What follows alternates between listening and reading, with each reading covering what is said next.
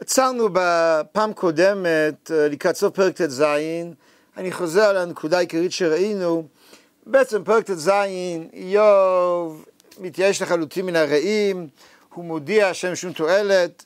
בתחילת הפרק הוא מדבר על כך, שמעתי כאילו באות מנחמי עמל כולכם. בעצם הם לא עוזרים לו כלום, הם באו לנוד לנחם לו, הם לא מסוגלים לנחם, מנחמי עמל כולכם. אבל אם הוא יתייאש מן הרעים, יש פה בעיה הרבה יותר קשה. לאורך הפרק הוא מתחיל להתייחס גם לקדוש ברוך הוא כאל כתובת שלא מספקת את הצרכים שלו. יסגירני אל אל אביל ועל ידי רשעים יוטני, ואז מתאר שהקדוש ברוך הוא מעציב אותו כמטרה, שלא הייתי בפרני והקימני לא למטרה, יפלח כליותי ולא יחמול, ישפוך לארץ מרירתי וכולי. ומתוך כל זה הוא בעצם מגיע לנקודת שבר. פני חמרמרו, זה פרק ת' פסוק ת', פני חמרמרו מניבכי ועל אף אפי צל מוות. איוב בעצם מתחיל לחזור לנקודה של הבכי ורצון למות, על אף אפי צל מוות, הלא חמס בכפי ותפילתי זכה. הוא מרגיש שגם הקדוש ברוך הוא לא נותן לו את הפתרון. אם עד עכשיו הוא תמיד פנה לקדוש ברוך הוא להתווכח איתו, לריב איתו, לדבר איתו, כאשר אם לא סיפקו אותו, אז כאן הוא בעצם מרגיש שגם זה לא נותן מענה, שהקדוש ברוך הוא כביכול אטום כלפיו.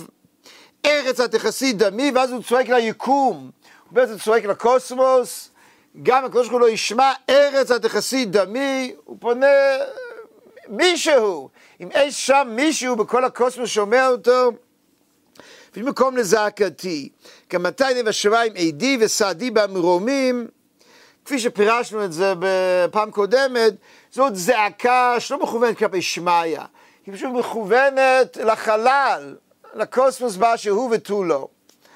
בנקודה הזאת בעצם עצרנו, לפני שנתקדם הערה אחת, יש מפרשים שלא מסבירים כך, אלא הם מדברים על כך שארץ התכסית, גם מתי נב השמיים עידי וסעדי במרומים, שזו פנייה כלפי שמעיה שהוא עדיין שם מבטחו בקדוש ברוך הוא. למשל ברמב"ן, גם מתי שמתי נראה מן השמיים, הנה שם עידי כי הוא היודע כי אחמס לכפיי והוא יעיד עליי, כי לא איש קל ויחזב, ככם ראה שאתם מרבים לצעות עליי. אז הוא בעצם אומר את הקדוש ברוך הוא עדיין ככתובת, גם את סודות, בעקבות הרמב"ן אומר דברים דומים. אבל היא...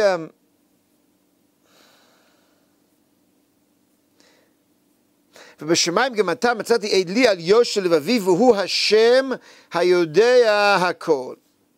אז uh, הם כמובן ממתנים את זה, אני כמובן מציע בכל זאת הפרשנות הזאת. בכל מקרה, הפסוק הקריטי, או פסוק קריטי זה הפסוק הבא. קריטי פה להבין את הפסוקים הללו, ואיזשהו מקום גם לתזה שאנחנו מפתחים פה לאורך הסדרה הזאת. וזה פרק ת' פסוק כ', מליצי רעי, הרעים, אתם הרעים לא שווים כלום. הרעות שלכם לא עוזרת ולא לא מקדמת, ה... רעים האמיתיים שלי זה מליצאי, או אלו שמליצים טובה עליי, או המליצות שלי, הדיבור שלי. הדבר היחידי שעדיין מהווה איזה אחווה ורעות כלפיי, זה העובדה שאני מסוגל לתת ביטוי למחשבות שלי, מליצאי רעי. ועכשיו פה המשפט הקריטי, אל אלוה דלפה עיני. אז איוב פה כן אומר שהוא פונה לקדוש ברוך הוא, ודלפה עיני, ויוכח לגבר עם אלוה ובן אדם לרעהו. מה משמעות הפסוקים הללו? ולקח מליצי רעי ולקדוש ברוך הוא דלפה עיני. ייתכן שבעצם בא ואומר לא מצאתי את מה שרציתי, כפי שדיברנו בפעם קודמת בהרחבה, ורק דלפה עיני, כמו שהוא אמר בפסוק הקודם, פני חמרמרו מניבכי. אז גם פה, אלה לא הדלפה עיני, הוא בעצם בוכה על זה שהוא לא מוצא מענה. אפשר כמובן להבין את זה אחרת, שהוא פה, הוא פונה עכשיו לקדוש ברוך הוא שינחם אותו, בין אם כמו שהרמב"ן אומר שכל הזמן פונה לקדוש ברוך הוא, בין אם כפי הפרשנות שהצענו, שבפסוקים הקודמים הוא לא פנה לקדוש ברוך הוא, הוא עדיין uh, בזה מתח. אז בפסוקים הקודמים הוא זעק, הוא לא ראה את הקדוש ברוך הוא כפותר את בעייתו, הוא לא בכתובת, ועכשיו הוא לוקח צעד אחורה, וכן הוא בקדוש ברוך הוא כתובת. עכשיו בפסוק י' כ' א', ויוכח לגבר מאלוה ובלאדם לרעהו. אומר רש"י, הלוואי יעשה לי זאת, שייתן לי מקום להתווכח גבר עם אלוה, להשוות שני הריבים, ריב גבר עם קונו ובן אדם לרעהו. עכשיו המצודות, הלוואי היה מקום לגבר להתווכח עם אלוה כאשר בן אדם רעהו. לפי רש"י והמצודות, איוב אומר פה את מה שאנחנו טועים כל הזמן, שבעצם הוא דורש וטוען את הלגיטימיות של הוויכוח בין בשר ודם למקום. ויוכח לגבר עם אלוה, הלוואי יעשה לי זאת, שייתן לי מקום להתווכח גבר עם אלוה, להשוות שני הריבים, גיב גבר עם קונו ובן אדם לרעהו. של המצודות, הלוואי מקום לגבר להתווכח עם אלוה כאשר בן אדם עם רעהו. איוב טוען ודורש פה את הלגיטימיות של הוויכוח, ולגיטימיות שלא בטוח שהוא מרגיש ככה שהוא מקבל. יותר נכון שהוא לא מרגיש שהוא מקבל. כפי שאמרנו בפעם קודמת, שהוא בארץ חסיד עמי, שבשמיים עדי וסעדי במרומים, הוא לא מקבל מאלוקה את המענה, ולכן אומר רש"י, הלוואי יעשה לי זאת. זו תפילה, זו תקווה, איוב לא נואש עדיין לגמרי. אבל הוא קרוב לזה, והוא מרגיש שהוא לא מקבל את המענה מהקדוש ברוך הוא, הלוואי יעשה לי זאת, כי כרגע זה לא מתרחש, כרגע אני לא מקבל את זה. רמב"ן, כפי שניתן לזהות בו לאורך הפסוקים הללו, ממתן את זה, הוא מצטט את רש"י, והנכון בעיניי, אומר הרמב"ן אחרי הציטוט של רש"י, שיאמר אל אלוה תבכה עיני להתחנן לו, שיוכיח הוא כל גבר בא להתווכח עם אלוהיו, ויוכיח עוד כל בן אדם רעהו המצער, או ויוכח גבר יצא שייתן אלוקים רשות להתווכח עמו, ויוכיח עוד עם חבריו. והרמב"ן רואה פה בצורה זו אחרת, את הקדוש ברוך הוא קיבל לעזור לאיוב, לפי הפירוש הראשון שלו ממש, הקדוש ברוך הוא אמור להיות פה המגן, כפי השני הוא קרוב יותר לרש"י, שהוא מבקש רשות, אבל זה הרבה פחות מתוך מקום של מצוקה ומועקה גדולים, זה יותר מתוך מקום של פנייה של ביטחון שהוא בוטח בקדוש ברוך הוא. אז כאמור שני הפרשנים או שני הפירושים הללו שגדולי קדמוננו מושכים אותנו למקומות מאוד מאוד שונים, וכמובן הדרך שהלכנו בפעם קודמת תואמת יותר את רש"י. לפי רש"י ממש כתוב כאן בפסוק הזה את התמה שכמעט חצי הספר.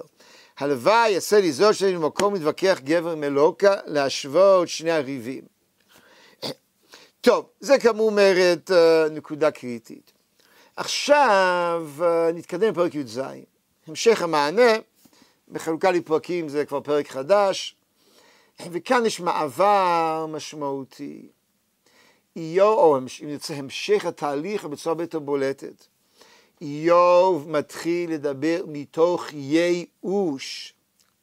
אפשר בעצם לומר כך, האיוב שפגשנו פרק ג' שהוא קילל את יומו והייתה לו רק משאלת מוות, האיוב שבפרק ו' עדיין מביע משאלת מוות בצורה זו אחרת, האיוב הזה נעלם אחר כך.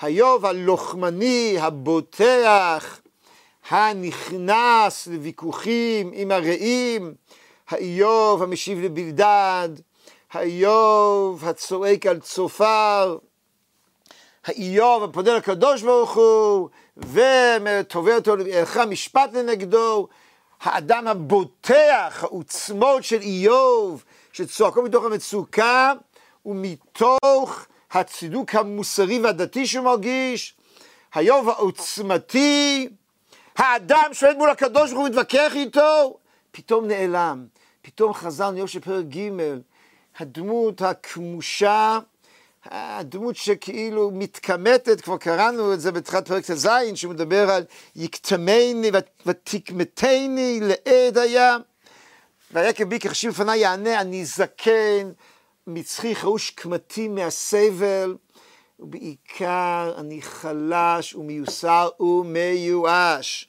רוחי חובלה, הוא אומר את זה, שברת אותי, אני רוח שבורה כרגע. ימי נזעחו. מה זה נזעחו? הרמב"ן מסביר פה, וזה מתקבל לדעת מאוד, שזה מלשון דעיכה, ד' וז' מתחלפים הרבה פעמים.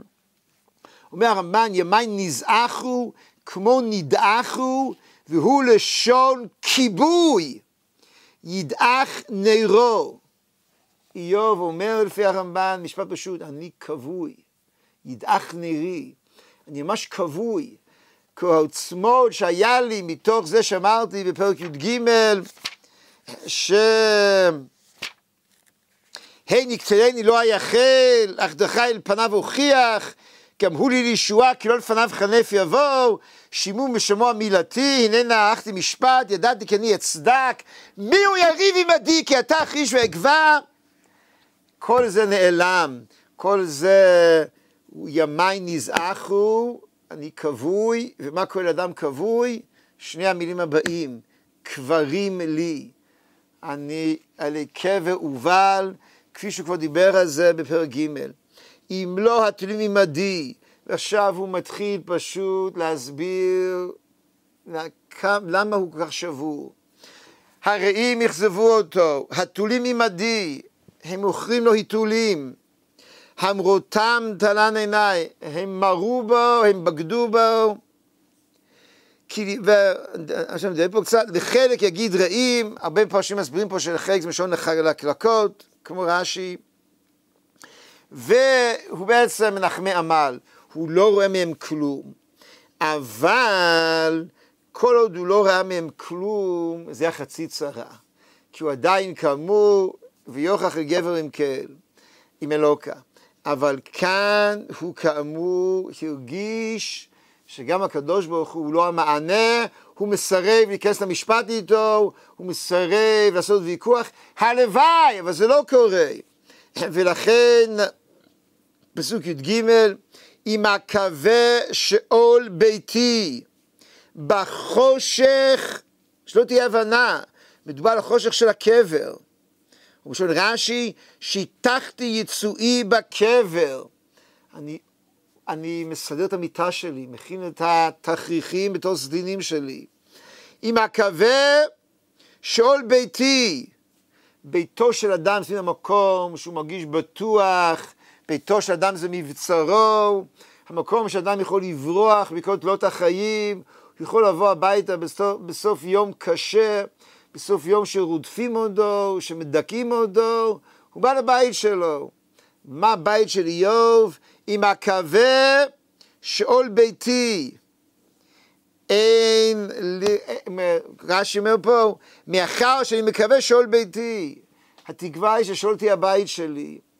אם נאמר את זה אחרת, או הוא מקווה לשאול, או הוא מקווה והמציאות היא שאול. בסופו של דבר, בחושך ריפדתי יצואי. שוב פעם, כמו שהיה בפרק ג', הוא מתגעגע לשקט של הקבר, למנוחה. אני חוזר לפרק ג' שנייה אחת.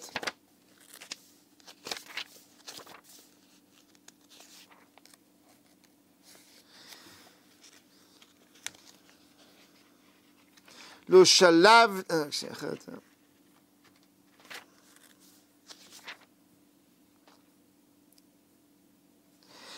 כנפת, שם מושים לך דורוגז, שם הכוונה בקבר, ושם ינוח רגעי כוח. יחד עשרים שעננו לא שמעו כל נוגס, קטון וגדול שמעו, ועבד חושים מאדוניו. למה ייתן לעמל אור וחיים למראי נפש, המחכים למוות ואיננו, ויחפרו מטמונים. השמחים אלה גיל, כי יסיסו כמצאו קבר, לגבר אשר דרכו נסתרה, ויסח אלוקה בעדו. הוא יצא מזה, הוא יצא מזה כי הוא גיש שאלוקה מדבר איתו, שיכול להתווכח איתו. וכאן, וגם הרעים הוא יכול לדבר איתם. ועכשיו פתאום הוא אותו מקום, עם הקווה שאול ביתי, עברו ארבעה עשר פרקים, עברו כמה וכמה מענות, אנחנו באמצע מענה הרביעי או החמישי שלו. לשחת קראתי אבי עתה, אמי ואחותי לרימה, אותה רימה ותולעה, פה אפילו בתוך הקבר לא מספק אותו יותר. הוא רוצה להגיע לשחת, שחת הכוונה מלשון השחתה, זאת אומרת זה הגוף שנרכב בקבר, בקבר זה הגוף שלא נשאר ממנו כלום, כמו שחת זה בעצם הכל נשחת, זאת אומרת גם הגוף עצמו כלה.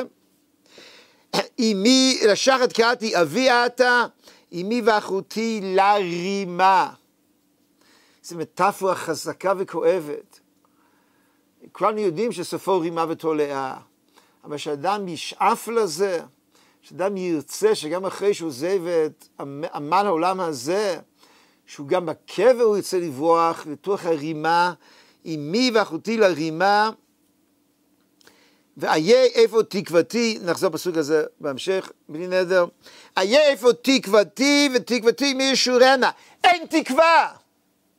אם אין תקווה, התקווה היחידה עם הקווה שאול ביתי. בדי שאול תירדנה, עם יחד על עפר נחת, וכך הוא מסיים את המענה הזה. בעצם, איפה אנחנו נמצאים? בואו נחשוב. אנחנו נמצאים בגמר המענה הרביעי של איוב, מענה הכוונתי, המענה לרעים. הוא דיבר פעמיים, הוא דיבר לפני ש... פעם אחת הוא דיבר לפני אליפז.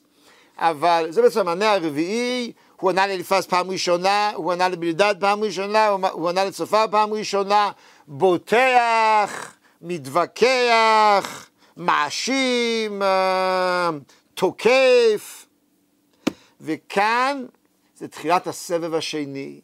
הוא בעצם מרגיש, כמו שאמרנו פעם קודמת, שכל הסבב, וכל הדיבורים, וכל הפטפטת, וכל ההתלהמות, וכל המלל, יצא מנחמי עמל. וכאשר הוא בעצם הבין, או נאמר כך, לו זה רק היה הרעים, חצי צרה. היות שבסופו של דבר הוא מרגיש שגם כל מה שהוא התווכח עם הקדוש ברוך הוא, בסוף נגמר ב... ארץ, האם מקום לזעקתי, אזי המענה הזה, שהוא המענה הראשון שלו בסבב השני, הוא מלא ייאוש. מחירות, אם נסתכל על זה בצורה קצת שונה, איוב פתח לפני, המענה, לפני הסבב הראשון, הוא פתח בקריאת ייאוש, ויקרא את יומו, ושם ינוחו, שם ושם חללו רוגז, כל מה שקראנו בפרק ג'. אחר כך התחיל הוויכוח עם הרעים, התחיל סבב המ... המענים בינו לבין הרעים, והסבב הזה הפיח בו תקווה, נתן בו חיות, השיג את המטרה אפשר לומר, שהקים אותו על הרגליים, להוציא אותו מהייאוש, כפי שדיברנו בשעתו, זה היה תהליך, אבל זה הוציא אותו מהייאוש, הסבב הראשון הביא אותו למקום של עוצמה, למקום שהלכה נגדו משפט, אבל הסבב השני מראה לו ששום דבר לא התקדם. שבעצם הוא נתקע שמה, ובתחילת הסבב השני, הוא בעצם מגיע למקום שייאוש עמוק. והייאוש הזה לא כל כך מהר יעבור. הייאוש הראשוני, הוא חטף את המכה. הוא חטף את המכה הראשונה, פרקים א' ב', כשקראו לו כל האסונות, ויקלל את יומו, כמעט אינס, כבר אינסטינקטיבית. התגובה הראשונה שמה מתבקשת. וכולנו מבינים, אחרי שאדם חטף מכה כזו, מכה כזו שהוא uh, מיואש, ואומר דברים כמו אלו שאיוב אומר בפרק ג'. לאחר מכן uh, מתחיל תהליך היציאה מתוך הייאוש, והתהליך הזה, כמו, כמו אדם שמיואש, מתחיל תהליך יציאה, הוא מתקדם, כמובן הוא בכאבים עצומים, עדיין בבעיה, והוא מתחיל לצאת מתוך הייאוש. ויש, בסוף פרק י"ג, בסוף פרק י"ד, יש תקווה.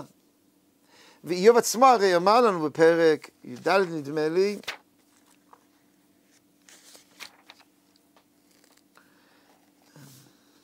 כן, זה... אם חוצים ימה מספר חודשה ואיתה חוקה ועשית לא יבוא שמא עליו וכולי, כי יש לעץ תקווה, אם יקרד ועוד יחליף, ויונקתו לא תחדל, אם יזקין בארץ שורשו, ופי ימות גזעו, מריח מים יפריח, ועשה קציר כמו נטע, וגבר ימות ויחלש, ויגבה אדם ואיום. יש פה איזשהו, נקרא לזה איזשהו אמביוולנטיות, או איזשהו מסר כפול. מצד אחד, העץ מתחדש והאדם לא. מצד שני, האדם עץ השדה, והתחושה היא שאיוב בכל זאת יוצא מתוך הייאוש. הוא לא מתחדש כמו העץ אולי, אין לו תקווה כמו העץ, אבל הוא בהחלט מגיע למקום שמשיב את אישיותו ועוצמותיו, וכאן הוא נשבר, והנפילה השנייה, האיוש השני, קשה ביותר מהראשון. הראשון הוא תגובה אינסטינקטיבית ומובנת, השני מעיד שבעומק הנשמה שלו הוא התייאש, שכל מה שהציעו לו, כל התרפיה, כל הדיבורים, כל התיאולוגיה, כל הוויכוחים, בסופו של דבר היה איזשהו, זה ממש פתרון זמני שקרס. זה מגדל של קלפים, זה לא באמת פתר את הבעיה, זה רק תייך את הבעיה, והוא חוזר פה לאותו ייאוש עמוק, אבל כאן זה ייאוש הרבה יותר עמוק, כי הוא ניסה. בפרק ג' יש לו תקווה שאולי, הוא לא מסוגל לחשוב על זה פרק ג', אבל הוא מבין שיש יש מנחמים, יש שירים שבאו לנחם אותו. הקדוש ברוך הוא יכול לנחם אותו, בעל הנחמות ינחם אותו. אבל כאן פתאום הוא רואה שהרעים הם מנחמי עמל. בעל הנחמות מתעלם ממנו, ואז זה יוצר ייאוש עמוק ביותר. טוב, זה מביא אותנו לסוף פרק י"ז, כאמור נקודת שפל מאוד משמעותית.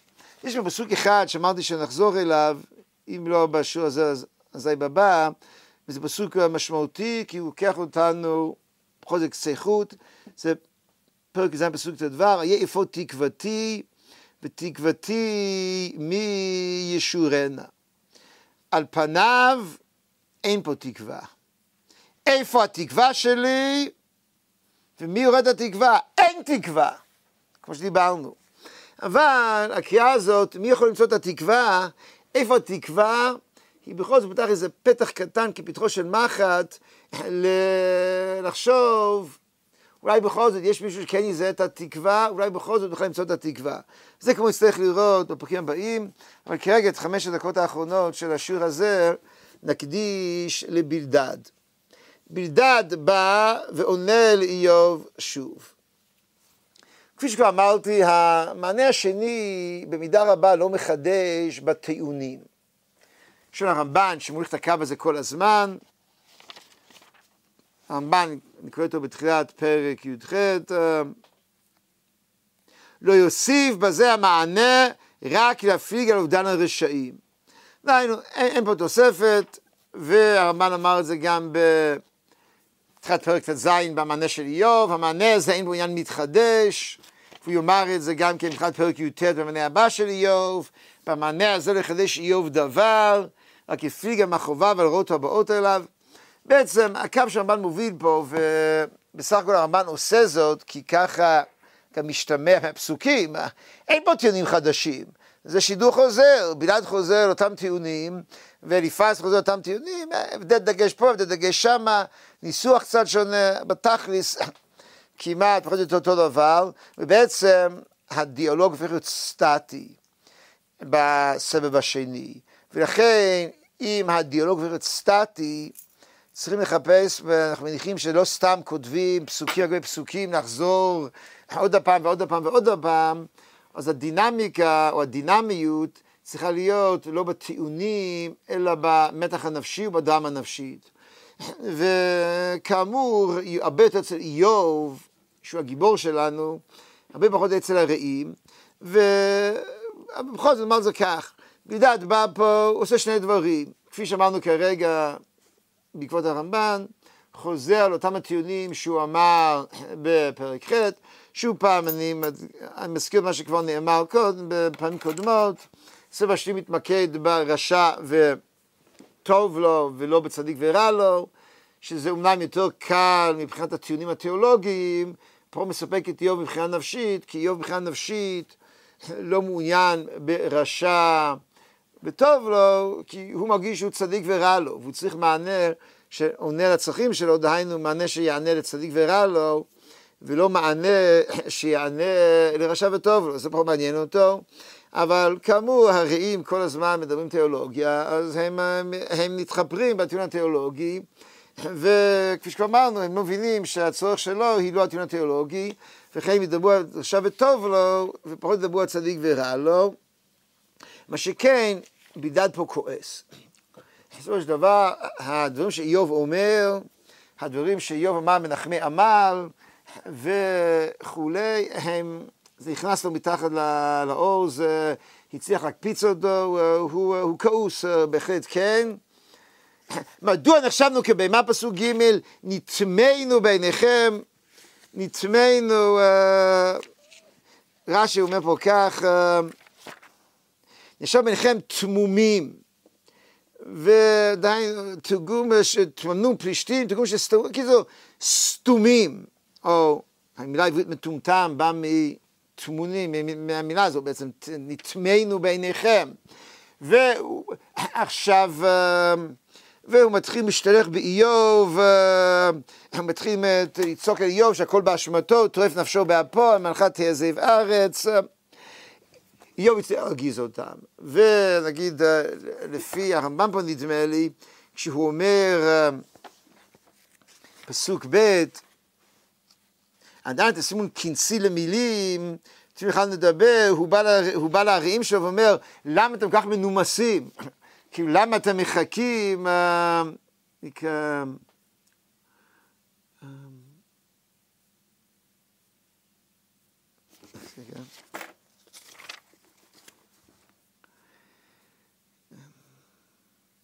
ישים את חבריו, הוא יאשים את חבריו, ושישימו קיצים לדבריהם ולדברו עדנות איוב, יוצא לומר, ואין רואי להמתין לשמוע לו. קיצור, אומר פה בלדד, אנחנו מנומסים מדי, אנחנו לא מתחשבים מדי, הבחור הזה יותר מדי תוקף, יותר מדי מעליב, צריך uh, להפסיק עם הנימוסים. עכשיו, uh, אפשר להבין שהוא, שהוא uh, נעלב. קשה מאוד להבין ששלושה רעים שבאו לנחם אדם, באו לעזור להתמודד עם כזה אבדון וכזה שכול, שהוא מרשה לעצמו לאבד את הסבלנות. בסופו של דבר, כפי שאיוב עצמו אמר, כשהוא דיבר עם אליפז, הם לא באותו מקום. אז נכון, איוב אולי אומר דברים מאוד חמורים, ואיוב באמת אומר שהם חסרי בינה וכולי, אבל הוא אב שכול. וכמו שכל פוליטיקאי יודע, לא, לא, לא, לא מעליבים האב שכול, גם אם אתה, גם אתה כועס או, או פגוע. ו... בלדד פה, המעבר פה בין מנחמים לבין, נקרא לזה, אומרת, אם לא אויבים, יריבים, הוא בולט מאוד. איוב אמר את זה בפרקים תז יז, וזה בדיוק מה שהעליב את בלדד.